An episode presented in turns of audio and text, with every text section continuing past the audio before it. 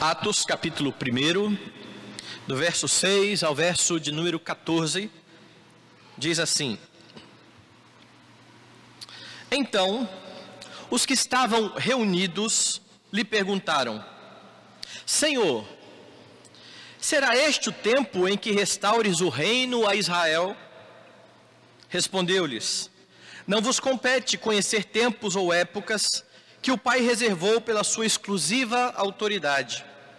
Mas recebereis poder ao descer sobre vós o Espírito Santo, e sereis minhas testemunhas, tanto em Jerusalém, como em toda a Judéia e Samaria e até os confins da terra. Ditas estas palavras, foi Jesus elevado às alturas à vista deles, e uma nuvem o encobriu eh, dos seus olhos. E estando eles com os olhos fitos no céu, enquanto Jesus subia, eis que dois varões vestidos de branco se puseram ao lado deles e lhes disseram: Varões galileus, por que estáis olhando para as alturas?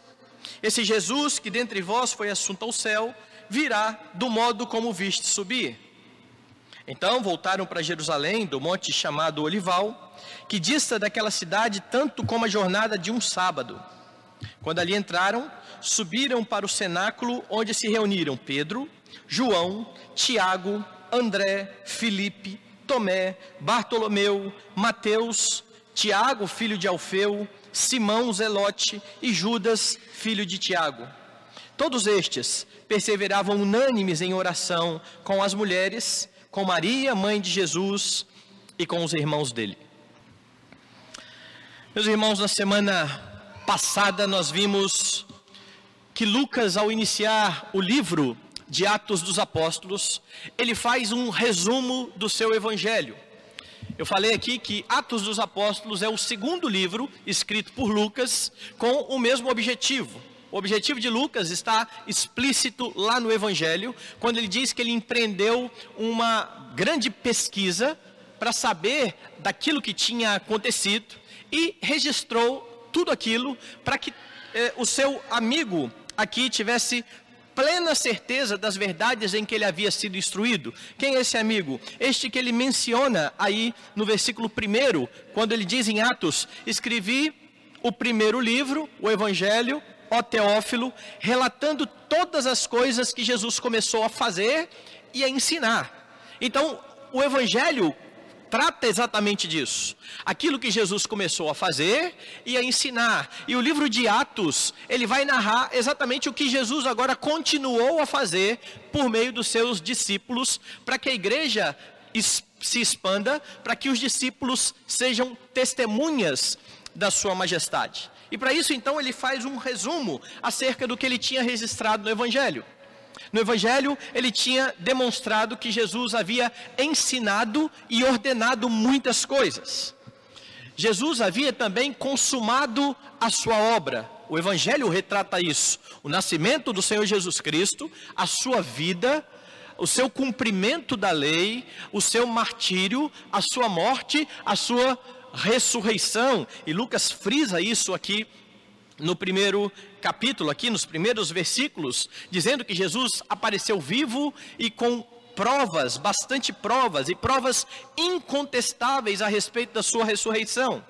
E Lucas também fechou esse resumo dizendo que Jesus havia feito uma promessa, a promessa de plenitude do Espírito. Se vocês olharem aí no versículo 5, você vai ver que é exatamente assim que ele vai encerrar, porque João, na verdade, batizou com água, mas vós sereis batizados com o Espírito Santo, não muito depois desses dias. Isso aqui é um, é um entre parênteses aqui que Lucas faz, porque ele havia registrado no verso 4, no, no verso 4 o seguinte: Comendo com eles, Jesus e os apóstolos, determinou-lhes que não se ausentassem de Jerusalém, mas que esperassem a promessa do Pai, a qual disse: De mim ouvistes.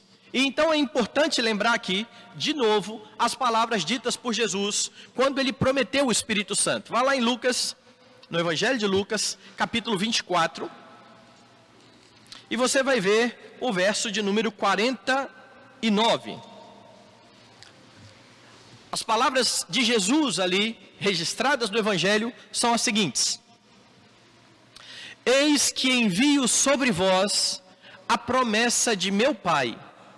Permanecei, pois, na cidade, até que do alto sejais revestidos de poder. Foi isso que Jesus disse. Permaneçam na cidade, até que do alto sejais revestidos de poder. E é isso que Lucas faz menção lá em Atos dos Apóstolos, no, cap... no versículo 4, quando ele diz que é, não eram para que eles se ausentassem de Jerusalém, mas que esperassem a promessa do Pai, a qual disse ele: De mim ouvistes. Por que, que é importante, como eu disse, lembrar isso? Veja, Jesus afirmou de forma bem enfática que eles seriam revestidos de poder. E isso explica então a pergunta no versículo 6. Veja aí. Então, os que estavam reunidos lhe perguntaram: Senhor, será este o tempo em que restaures o reino a Israel?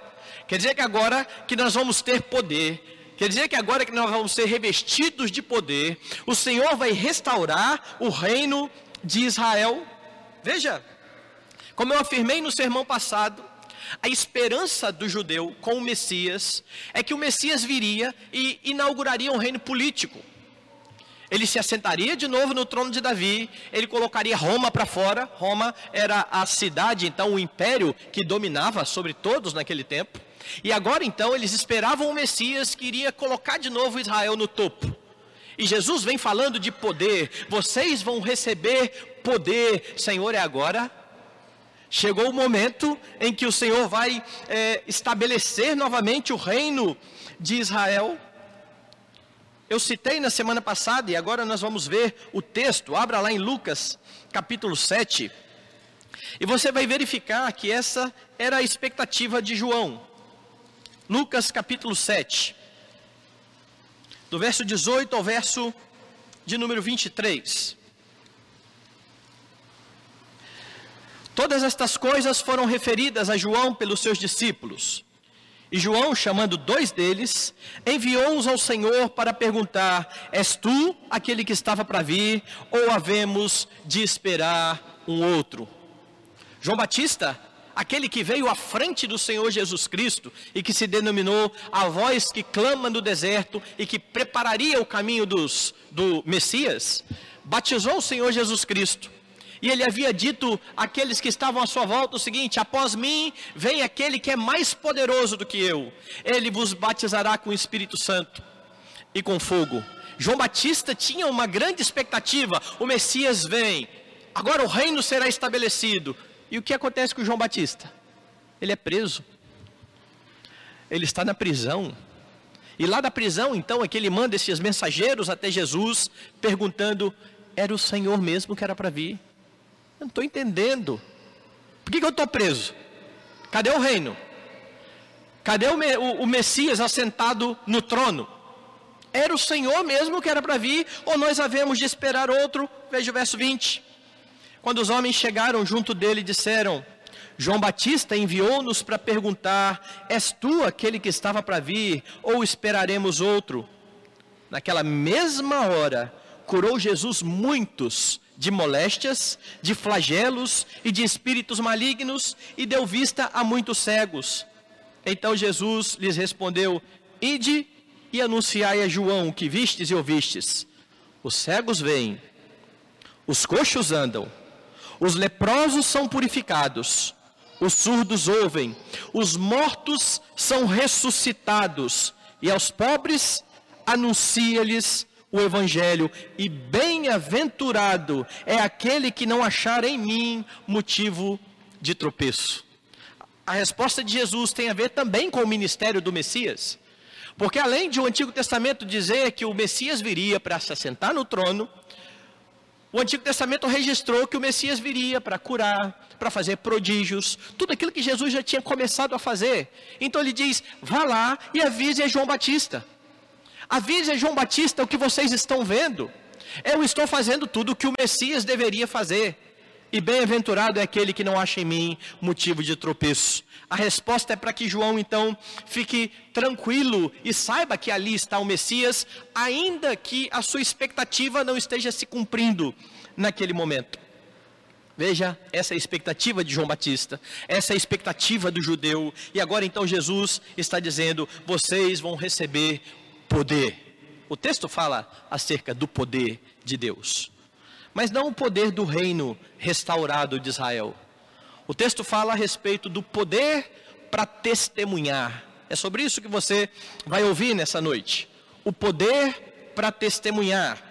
Esse poder para testemunhar foi prometido por Jesus. Veja, ah, do versículo 6 ao versículo 8. Então os que estavam reunidos lhe perguntaram: Senhor, será este o tempo em que restaures o reino a Israel? Respondeu-lhes: Não vos compete conhecer tempos ou épocas que o Pai reservou pela sua exclusiva autoridade mas recebereis poder ao descer sobre vós o Espírito Santo, e sereis minhas testemunhas, tanto em Jerusalém, como em toda a Judéia e Samaria e até os confins da terra. Então veja, depois da promessa do Pai, os discípulos, é agora, o reino vem, não ocorreu ainda na vinda do Messias. Jesus veio, viveu, curou, fez aquilo que, os, que o Messias deveria fazer mesmo, mas ele morreu. Ele morreu e com a morte de Cristo houve tristeza no meio dos discípulos. Se vocês lembrarem, aqueles dois discípulos do caminho de Emaús, eles estão tristes, cabisbaixos, logo depois da ressurreição de Jesus, e Jesus começa a caminhar com eles, perguntando: por que, que vocês estão assim tristes? E eles estão dizendo: mas o Senhor é o único que não sabe o que aconteceu por aqui. Olha, aquele que nós pensávamos que era o Messias, que fez prodígios e milagres, ele morreu. E já fazem três dias desde isso. Eles estavam tristes, achando que acabou-se a esperança. Ele não era o Messias, ele morreu. Só que ele ressuscitou. E agora ele caminha com seus discípulos ali em Emaús. E ele então vai repreender a incredulidade daqueles homens, dizendo: Vocês são nécios e tardos de coração para crer em tudo que os profetas disseram. Porventura não convinha que o Cristo padecesse, o ungido. Tudo isso estava registrado, ensinou Jesus àqueles discípulos. E agora então Jesus ressuscita, ele aparece aos seus discípulos, e agora ele está para ascender aos céus. Bom, se não foi naquele tempo, vai ser agora? A hora chegou. Eu quero mostrar de novo como que os judeus, o seu, já mostrei João Batista, como que os discípulos estavam vendo isso lá no tempo em que Jesus estava no seu ministério terreno. Marcos capítulo 10, versículo 35. Marcos, eu já mostrei João e agora eu vou mostrar Marcos capítulo 10. 35. Então se aproximaram dele Tiago e João, filhos de Zebedeu, dizendo-lhe: Mestre, queremos que nos concedas o que vamos te pedir. E ele lhes perguntou: Que quereis que vos faça? Responderam-lhe: Permite-nos que na tua glória nos assentemos um à tua direita e outro à tua esquerda. Mas Jesus lhes disse: Não sabeis o que pedis. Podeis vós beber o cálice que eu bebo, ou receber o batismo com que eu sou batizado? A pergunta desses discípulos é assim: olha só, quando vier o reino do Senhor, é assim que está escrito lá em Mateus, o texto paralelo desse aqui. Quando vier o reino do Senhor, o Senhor poderia permitir que nós nos assentássemos uma à direita e outra à esquerda. Nós sabemos que o Senhor vai reinar. Nós sabemos que o reino será estabelecido. Só que o reino não foi, como eu disse. Jesus agora ressuscitou, fala aos seus discípulos: vocês receberão poder. É agora. Nós já entendemos. Chegou a hora Veja a resposta de Jesus, volte lá em Atos dos Apóstolos, verso 7. Respondeu-lhes: Não vos compete. Não vos compete conhecer tempos ou épocas que o Pai reservou pela sua exclusiva autoridade. Não vos compete saber isso. Com isso, Jesus está fazendo com esses homens, lembrem algo que ele já tinha dito também lá no seu ministério. Volta de novo lá em Marcos, agora no capítulo 13. Marcos, no capítulo 13. No capítulo 10, eles pediram: Senhor, permita que no teu reino nos assentemos uma à direita e outra à esquerda. Agora vá lá no capítulo 13. No capítulo 13, verso de número 28, você tem o seguinte: Aprendei, pois, a parábola da figueira, quando já os seus ramos se renovam e as folhas brotam, sabei que está próximo o verão. Assim também vós, quando virdes acontecer estas coisas, sabei que está próximo às portas. O que, que estaria próximo às portas? O reino, a vinda de Cristo, o estabelecimento pleno do reino que já havia sido inaugurado com a vinda do Senhor. Aí então ele diz no verso 30: Em verdade vos digo que não passará esta geração sem que tudo isso aconteça. Passará o céu e a terra, porém as minhas palavras não passarão. Mas a respeito daquele dia ou da hora, ninguém sabe. Nem os anjos do céu, nem o filho, senão o Pai. Os discípulos, todos curiosos acerca de quando será a vinda, ele disse: Vocês não vão saber disso. Ninguém sabe, só o Pai. E agora, quando ele está para ser assunto aos céus, eles perguntam de novo: Senhor, é agora?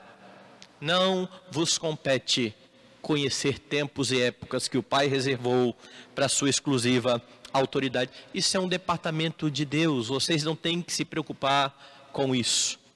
Deuteronômio 29, 29. As coisas reveladas pertencem a nós e aos nossos filhos. As ocultas pertencem a Deus.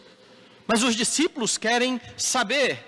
Jesus não responde mas ele emenda nisso. Apesar de não responder, ele faz então a sua promessa. Verso 8: Mas, apesar de vocês não saberem quando será o dia, vocês vão receber poder ao descer sobre vós o Espírito Santo, e sereis minhas testemunhas, tanto em Jerusalém como em toda a Judéia e Samaria e até os confins da terra. E aqui há algo bastante interessante e algo importante. Qual é a promessa? Vocês serão revestidos de poder. Ele reafirma isso. Ele já tinha dito lá e agora ele está reafirmando. Vocês estão pensando no poder? Vocês serão revestidos de poder. O Espírito Santo virá sobre vocês. Para quê? Para que eles fossem testemunhas. Para que eles pudessem proclamar o seu Senhor, o seu Rei. Para que eles fossem instrumentos na expansão desse reino que já havia sido inaugurado, mas que ainda seria plenamente estabelecido. E como que ele se estabeleceria? Exatamente pelo testemunho da igreja. Com os judeus? Também. Mas não só entre os judeus em Jerusalém, na Judéia, e aí então Jesus diz: entre os samaritanos, lembram que os judeus e os samaritanos eles têm uma rixa bastante grande.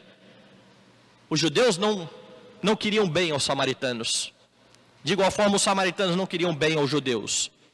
Aquele encontro da mulher de Jesus com a mulher de Samaria demonstra muito bem isso. Quando Jesus chega perto do poço para aquela mulher e diz: Olha, eu queria água. Ela diz: Como é que o senhor está conversando comigo? Eu sou mulher e eu sou samaritana. Dois problemas ali. Os homens não conversavam com mulher durante o dia, assim, publicamente. E o segundo, eu sou samaritana. Judeus e samaritanos não se dão. Um outro exemplo disso é quando Jesus conta a parábola do samaritano que ajudou lá na beira do caminho. Lembra-se disso? Quando o homem caiu lá é, na mão de salteadores e estava estendido ali no chão, e veio então o sacerdote, passou de largo, e veio o levita e passou de largo, e de repente Jesus muda a história e fala: e veio um samaritano. O judeu nunca esperava que o samaritano ia ser ali, entre aspas, o herói da história, né? Aquele queria parar e queria ajudar, e que seria o próximo daquele que estava ali é, à beira do caminho. Eles não gostavam dos samaritanos. E agora, quando eles dizem, Senhor, o Senhor vai restaurar o reino, não compete o dia, saber o dia, mas vocês serão testemunhas desse reino, da expansão desse reino, em Jerusalém, na Judéia, em Samaria e até os confins da terra. O propósito de Deus nunca foi somente com Israel, nunca. Desde o princípio, o propósito de Deus é ser exaltado em toda a terra e não ficar restrito a uma nação, a um povo. Esse povo foi usado por Deus e seria usado também para essa expansão desde o Antigo Testamento e eles falharam nisso. Mas agora Jesus comissiona os seus discípulos e fala para eles fazerem o mesmo, com uma diferença. Lá em Israel, eles deveriam viver a lei do Senhor para que as pessoas fossem a Israel para conhecer a Deus. Agora não. Agora eles sairiam por toda a terra. Isso está registrado lá em Mateus 28. Ide por todo mundo, pregai o evangelho a toda criatura. A toda. O reino não se limita aos judeus, o reino não se limita a Israel, mas os discípulos seriam testemunhas no mundo inteiro. E então a resposta de Jesus aponta para o estabelecimento desse reino, ou para a plenitude desse reino, mas para que isso acontecesse, era preciso poder para testemunhar. A igreja não conseguiria fazer isso sem o poder do Espírito Santo. A missão do Espírito seria exatamente essa. E aqui, meu irmão e minha irmã, você tem que entender que você também é uma testemunha do Senhor Jesus Cristo. E você pode ser uma testemunha fiel, não por causa de você, não por causa da sua inteligência, não por causa da sua eloquência, não porque você sabe falar bem, mas por causa do poder do Espírito que habita em todo crente. Todo crente foi capacitado a ser uma testemunha do Senhor Jesus Cristo, ou usando uma outra linguagem que Paulo vai usar para ser um embaixador desse reino ao qual nós pertencemos. Esse mundo não é o nosso lugar, não é a nossa casa. Aqui nós somos embaixadores do reino a qual nós pertencemos e falamos como embaixadores, notificando aos homens acerca do grande rei de toda a terra. Somos testemunhas. Você é uma testemunha e você deve fazer isso com bastante fidelidade. Você pode, como eu disse, o Espírito foi derramado sobre a igreja. E se você crê no Redentor, você faz parte. Você faz parte dessa igreja. O reino de Jesus, cremos, foi estabelecido na sua vinda. Mas ele vai se expandir. Ele vai crescer.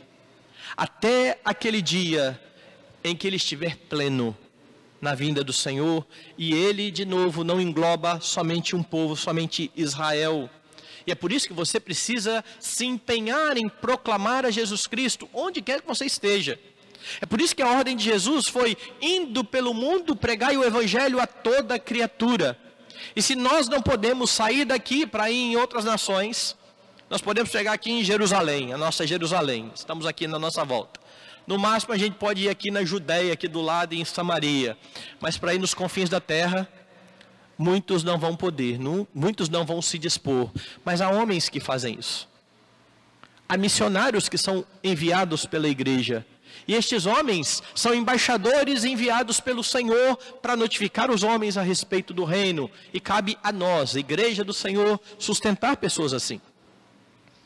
Se esses homens estão indo até os confins da terra, a fim de proclamar a mensagem de redenção, a fim de ser testemunhas fiéis do Senhor. Nós somos a retaguarda e nós somos aqueles que oramos por eles e os sustentamos em oração, mas também empenhamos o nosso dinheiro para que eles sejam sustentados, para que eles tenham o que comer, enquanto eles deixam a sua pátria e vão pregar o Senhor Jesus Cristo em outros lugares.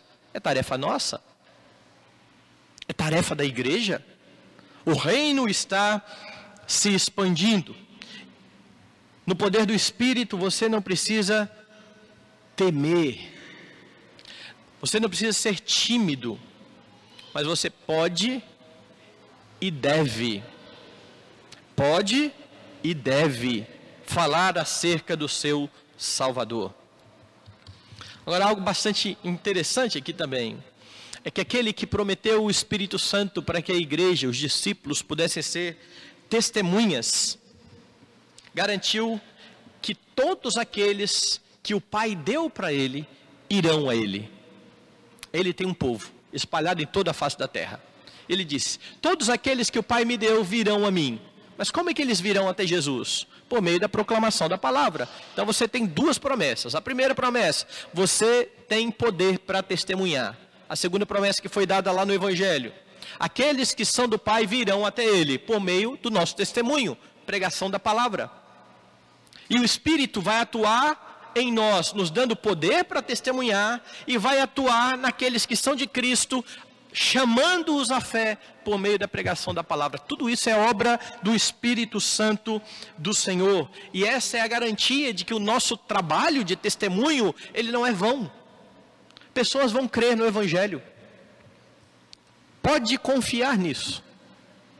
Eu brinco dizendo que um dos perigos de você pregar o Evangelho para as pessoas é que pode ser que elas creiam. Isso é um perigo. E crerão. Porque, conforme Paulo, o Evangelho é o poder de Deus para a salvação de todo o que crê.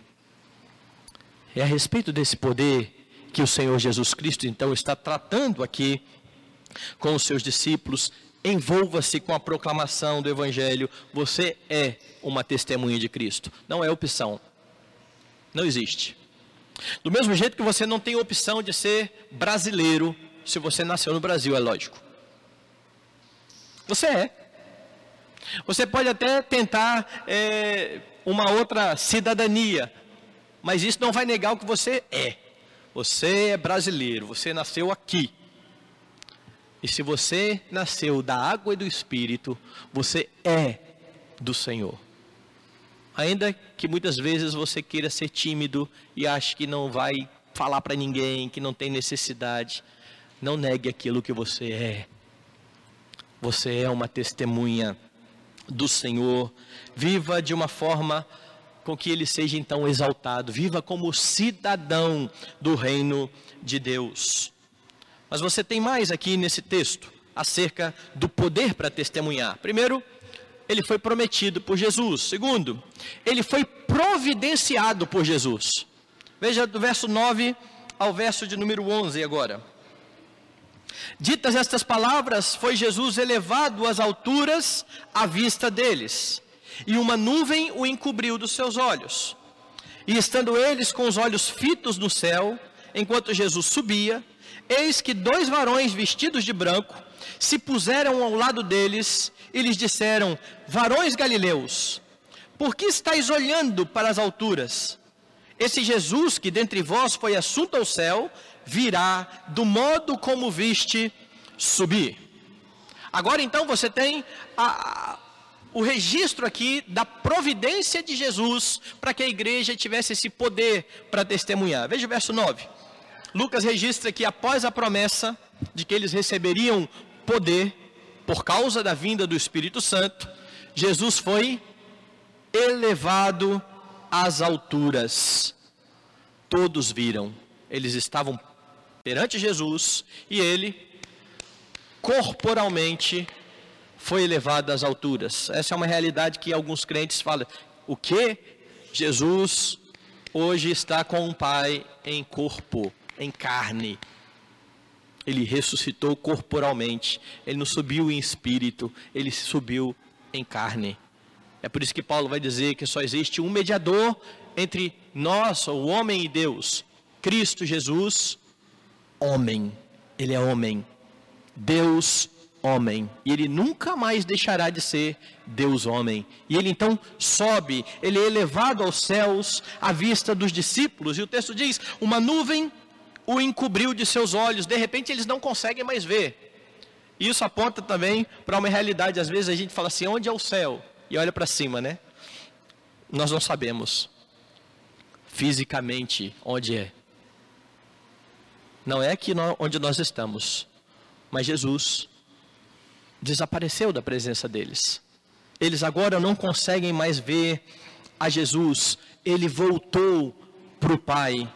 E por que, que eu estou dizendo que isso é a forma como Jesus vai providenciar o poder para a igreja testemunhar? Porque o poder para testemunhar se dá pela descida do Espírito Santo. Então você vai lembrar de João, capítulo 16. Volte aí, algumas páginas só. João 16. Veja a ênfase: Jesus Cristo subiu aos céus. E como nós declaramos aqui na, na recitação do Credo, está assentado à mão direita de Deus Pai Todo-Poderoso. O Senhor se assenta em seu trono. E por que, que ele tem de estar lá no trono? Porque é importante registrar que ele subiu aos céus logo depois dele dizer que os discípulos seriam revestidos com o Espírito Santo. João 16, versículo 5. Mas agora vou para junto daquele que me enviou. E nenhum de vós me pergunta: para onde vais? Pelo contrário, porque vos tenho dito estas coisas, a tristeza encheu o vosso coração. E Jesus Cristo, vez por outra, estava ensinando aos discípulos acerca da sua volta para o Pai, e aqui ele está registrando isso. Eu digo isso e vocês estão tristes, porque eu vou para o Pai. Verso 7: Mas eu vos digo a verdade, convém-vos que eu vá, porque se eu não for, o Consolador não virá para vós outros. Se, porém, eu for, eu vou-lhe enviarei. Então veja a ênfase lá de Atos dos Apóstolos: vocês serão testemunhas no poder do Espírito Santo. Jesus foi assunto aos céus. Para quê? Para que o Espírito pudesse ser enviado. Volte lá então. Quando ele vier, verso 8, convencerá o mundo do pecado, da justiça e do juízo. Qual seria a missão da igreja, no poder do Espírito? Testemunhar a respeito de Jesus. Pessoas deveriam crer nisso. Como elas creriam nisso? Por causa do Espírito, que vai convencer o mundo do pecado, da justiça e do juízo. Mais do que prometer, Jesus providencia esse poder ao enviar o Espírito Santo sobre os seus discípulos. Verso 9, lá de João ainda, 16. Do pecado, porque não crê em mim. Da justiça, porque eu vou para o Pai e não me vereis mais. Do juízo, porque o príncipe deste mundo está julgado. É sobre isso que o Espírito Santo vai convencer. Ele vai convencer os homens dos seus pecados. Ele vai convencer os homens da justiça de Deus que se revela por meio de Cristo, que nasceu, morreu, padeceu, subiu aos céus, está à destra do Pai, para que todo aquele que nele crê não pereça, mas tenha vida eterna. E do juízo, do retorno glorioso do Senhor para julgar toda a terra. Sem o Espírito não existe poder para testemunhar.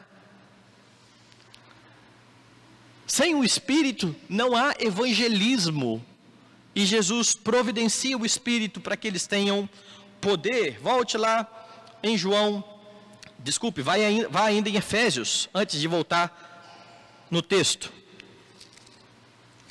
Pois Paulo em Efésios vai falar também sobre o que aconteceu quando o Senhor Jesus Cristo subiu aos céus.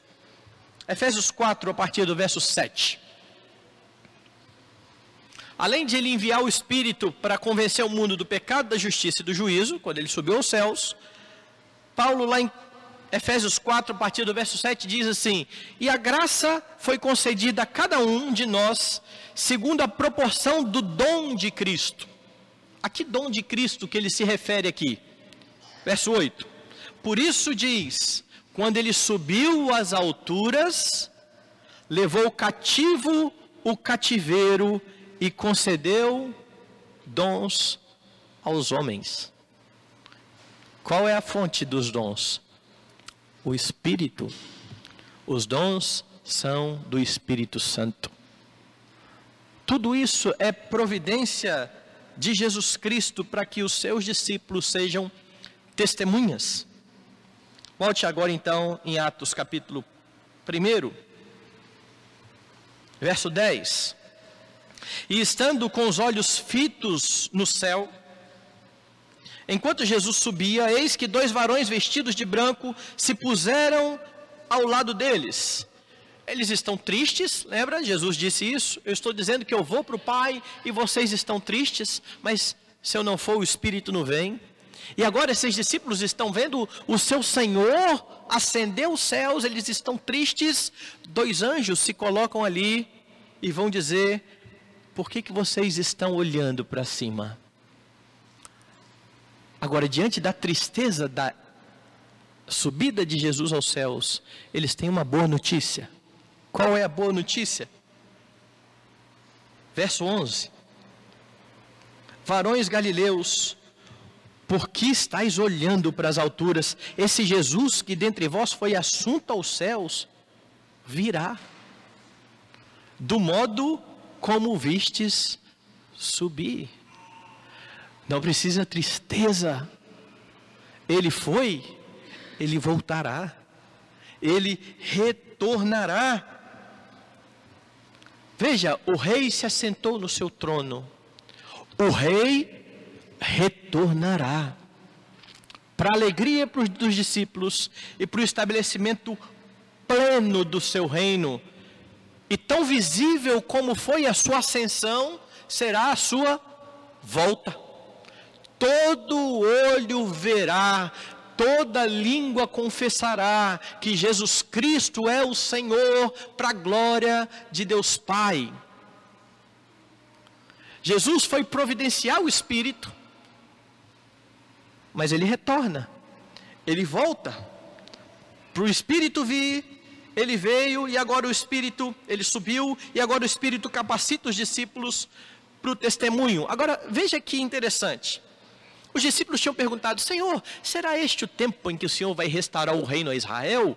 Não compete a vocês. Vocês vão ser testemunhas em Jerusalém, Judeia, Samaria e até os confins da terra.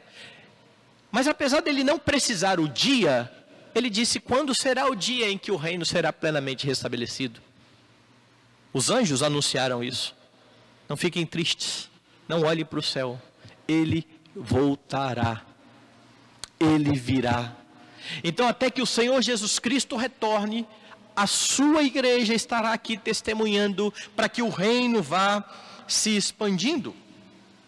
O período do testemunho da igreja não é um período indistinto, ele tem prazo de validade. Evangelismo tem prazo de validade. É por isso que a função principal da igreja não é evangelizar, a função principal da igreja é adorar a Deus, como nós temos no nosso catecismo. O fim principal do homem é glorificar a Deus e gozá-lo para sempre. Evangelismo é algo transitório. Quando o Senhor retornar, não existe mais.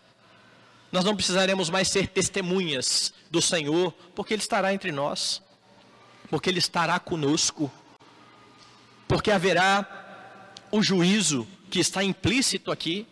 E é exatamente por isso que a igreja tem que notificar os homens de que o rei virá, de que haverá um dia de juízo, e se você não estiver em Cristo, você sofrerá o juízo. Mas, pastor, essa é uma mensagem tão dura, essa é uma mensagem bíblica, desde o Antigo Testamento. O Salmo 2 vai dizer que aquele que não beijar o filho sofrerá com a sua ira. Mas Deus está dando tempo para que a sua igreja testemunhe a respeito dele e para que aqueles que são dele ouçam o evangelho e atendam à convocação do seu rei. No poder do Espírito Santo, que nos ajuda a testemunhar e que convence o homem do pecado, da justiça e do juízo. Creia nisso e proclame isso. Porque o Senhor Jesus providenciou tudo isso. O rei retornará. Não olhem para o céu, ele vai voltar. Ele vai voltar. Nossa confissão de fé, quando descreve a Trindade, Pai, Filho e Espírito Santo, usa uma expressão que eu gosto muito. Diz que o Pai não é de ninguém, o Filho é eternamente gerado do Pai, para dizer que o Filho é tão eterno quanto o Pai. E acerca do Espírito, ele diz que o Espírito é eternamente procedente do Pai e do Filho. Quem envia o Espírito, terceira pessoa da Trindade, Deus bendito eternamente, é o Pai e o Filho. E é por isso que Jesus então ascende aos céus, para que o seu Espírito seja enviado à sua igreja, a fim de capacitar, para que a sua igreja possa se envolver nesse testemunho, para que homens possam crer. E é exatamente por causa disso tudo que Jesus pode chegar para Pedro e dizer que as portas do inferno não prevalecerão contra a igreja de Deus. Ela vai se expandir. Pessoas vão crer, pessoas vão ser chamadas da morte para a vida. E não tem ninguém que possa barrar isso. Então proclame e espere que o Senhor chame os seus à fé. Agora, conversões genuínas são garantidas somente pelo Espírito Santo. Não há conversão genuína sem o poder do Espírito Santo. Há adesão a um grupo. Há pessoas que estão dentro da igreja, se denominam é, cristãs, evangélicas, protestantes, reformadas. Isso não quer dizer nada. Se você não entende a santidade de Deus, se você não entende o tamanho do problema do pecado, que foi a queda de Adão, se você não entendeu que você estava em grande ofensa contra Deus e que não podia fazer nada para aliviar isso, nenhuma boa obrinha, para Deus te ver como alguém melhor. E por isso ele enviou o seu próprio filho para viver a sua vida, para cumprir a lei, para morrer a sua morte, a fim de que você creia e tenha vida por meio de Jesus. Se você não entendeu isso, você pode até constar em rol de membro da igreja, mas você não entendeu o evangelho. E para entender essas coisas, tem que ter a ação do Espírito Santo. Esse evangelismo dos nossos dias de Jesus te ama e eu também, não diz nada. Porque não fala qual é o problema. O problema do homem é o pecado. O problema do homem é a sua rebelião contra Deus. O problema do homem é que ele não vai conseguir sair desse lamaçal de pecado e ele vai ser lançado ao inferno, a não ser que ele se agarre em um redentor, Jesus Cristo. Mas a mensagem de eu te amo e Jesus também. Ela não traduz nada disso. Nada. Veja a mensagem que vai percorrer Atos dos Apóstolos. Arrependei-vos e crede no Evangelho. Se eu não entendi que eu devo me arrepender, talvez eu tenha aderido a um grupo religioso, mas eu ainda não entendi o problema que me assolava problema que Deus deu uma solução, só uma. Jesus Cristo, o seu Filho, morto na cruz do Calvário, para que todo aquele que nele crê não pereça, mas tenha vida eterna. Sem isso, não há redenção as conversões dos nossos dias, como esse convite para Jesus entrar no coração sem mencionar em pecado, são conversões falsas. Não é isso que nós aprendemos no Evangelho. Os homens devem ser notificados a um Deus, Ele é santo, Ele exige adoração, haverá um juízo. E os homens têm que se dobrar diante do Rei. Você é um embaixador desse Rei.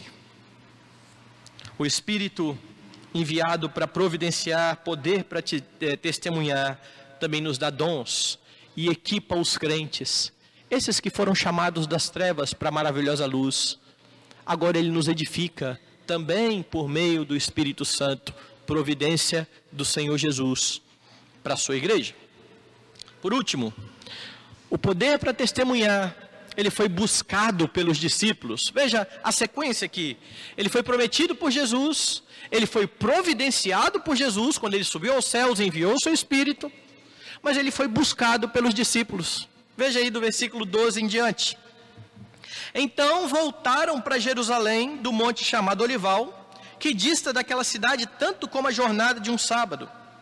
Quando ali entraram, subiram para o cenáculo, onde se reuniram Pedro, João, Tiago, André, Filipe, Tomé, Bartolomeu, Mateus, Tiago, filho de Alfeu, Simão, Zelote, Judas, filho de Tiago, Todos estes perseveravam unânimes em oração com as mulheres, com Maria, mãe de Jesus, e com os irmãos dele. E agora, os últimos versos que nós lemos apontam para uma realidade que é esquecida pelos crentes. Porque apesar de Jesus ter prometido e providenciado, você tem que buscar. A sequência é bem clara. Jesus diz: Eu vou mandar o Espírito, fiquem em Jerusalém até que vocês sejam revestidos de poder. Jesus sobe aos céus para que o Espírito venha. O que, que a igreja faz? Se reúne e vai orar. Ela poderia muito bem ter cruzado os braços e falar assim: Bom, pode esperar agora, né? Como muitos crentes fazem. Como se crescimento cristão fosse assim. Jesus me salvou, agora tudo certo, ele vai fazer tudo até o dia final. É verdade, eu creio que ele vai fazer tudo até o dia final mas você deve buscar. Ele opera o querer e realizar. Você desenvolve a sua salvação. Essas duas coisas não se anulam. Os discípulos estão unânimes em oração. Eles voltam para Jerusalém em obediência à ordem de Jesus. Fiquem em Jerusalém. Eles estavam lá no monte, eles voltam para Jerusalém. E agora ele registra o nome de todos os apóstolos, exceto de Judas, que tinha traído e já tinha morrido. Eles estão juntos novamente. Eles estão esperando a promessa se cumprir. Ele registra que aqui também está Maria e os irmãos de Jesus, que a essa altura já estavam crendo em Jesus. O que não tinha acontecido durante o seu ministério, lembra? A mãe e os irmãos foram um dia lá buscar Jesus em algum lugar. Ele diz: Minha mãe e meus irmãos são os que fazem a minha vontade. Mas agora eles estão aqui entendendo quem é Jesus Cristo. E o que eles estão fazendo? Eles estão perseverando em oração. A palavra unânime aqui registrada, todos perseveravam unânimes. Essa palavra quer dizer de comum acordo. Eles estavam é, bem acertados a respeito daquilo que eles queriam fazer e que de fato estavam fazendo. E a ideia aqui do texto, dessa sua perseverança, que é, eles deram constante cuidado a isso, isso é perseverar, é que eles fizeram isso desse dia, quantos dias Jesus ficou com os discípulos? 40. Que dia que era o Pentecostes? 50 dias depois da Páscoa. Então, do, do dia lá 40 até o dia de Pentecostes, 10 dias. Durante 10 dias, eles estão perseverando em oração, até que Deus cumpra a sua promessa. Eles estão buscando. A fé cristã não anula o homem e não anula a responsabilidade do homem. Agora, o que, que motiva esse pessoal a orar? O que, que motiva esse pessoal a rogar a Deus? As promessas. Deus fez uma promessa. E eles estão ali perseverando e rogando. Não há melhor motivador para você orar do que crer nas promessas de Deus e se colocar diante dele pedindo exatamente aquilo que ele prometeu que faria. Ele vai fazer. Creia nisso. Busque isso. Os discípulos, confiados na promessa, buscaram ao Senhor em oração. E você?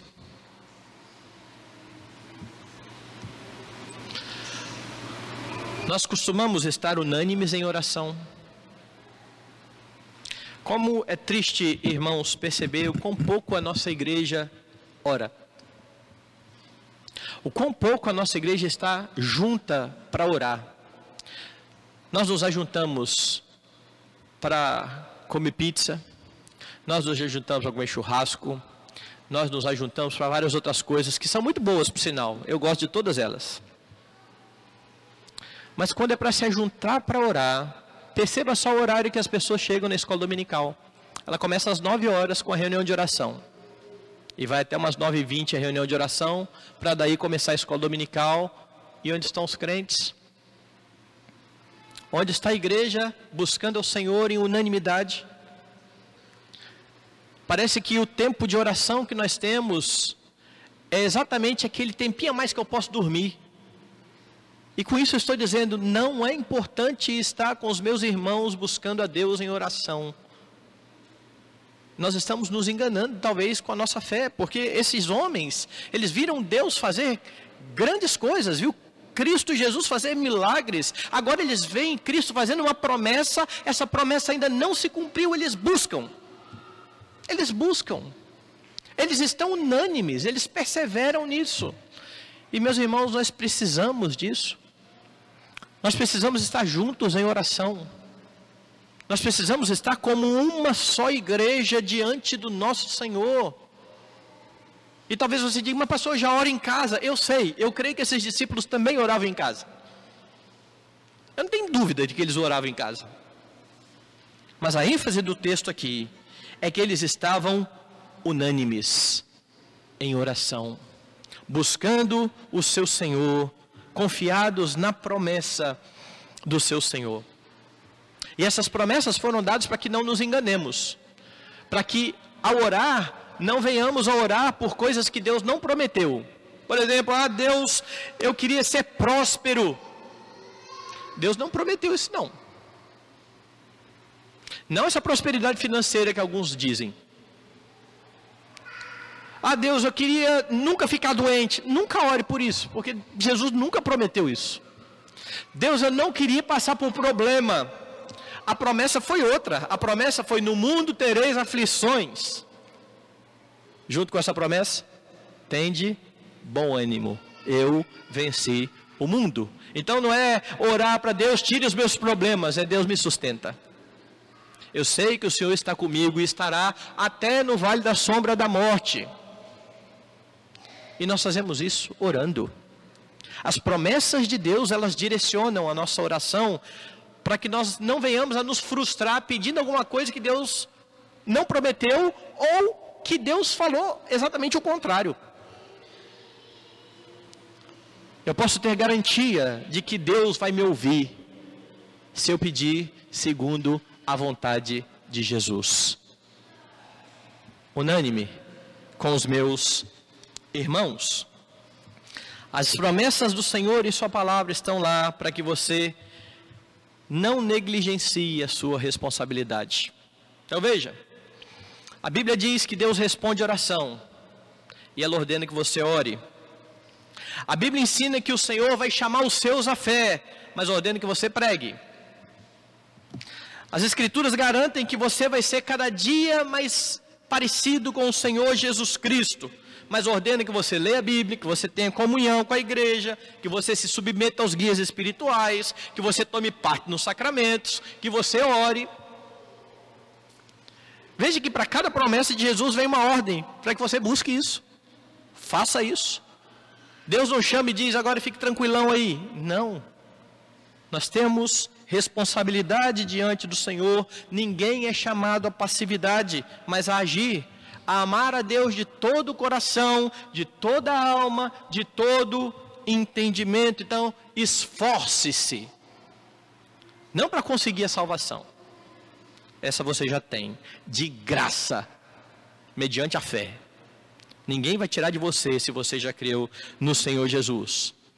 Mas esforce-se para desenvolver a salvação e honrar o Deus que te salvou.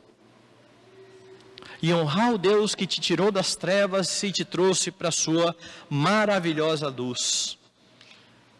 Esforce-se, busque isso, a fim de você ser cada dia mais santo. Você tem uma ordem lá é, de Deus: santificai-vos.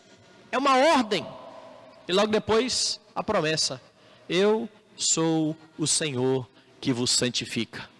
É como uma engrenagem, ela funciona junto.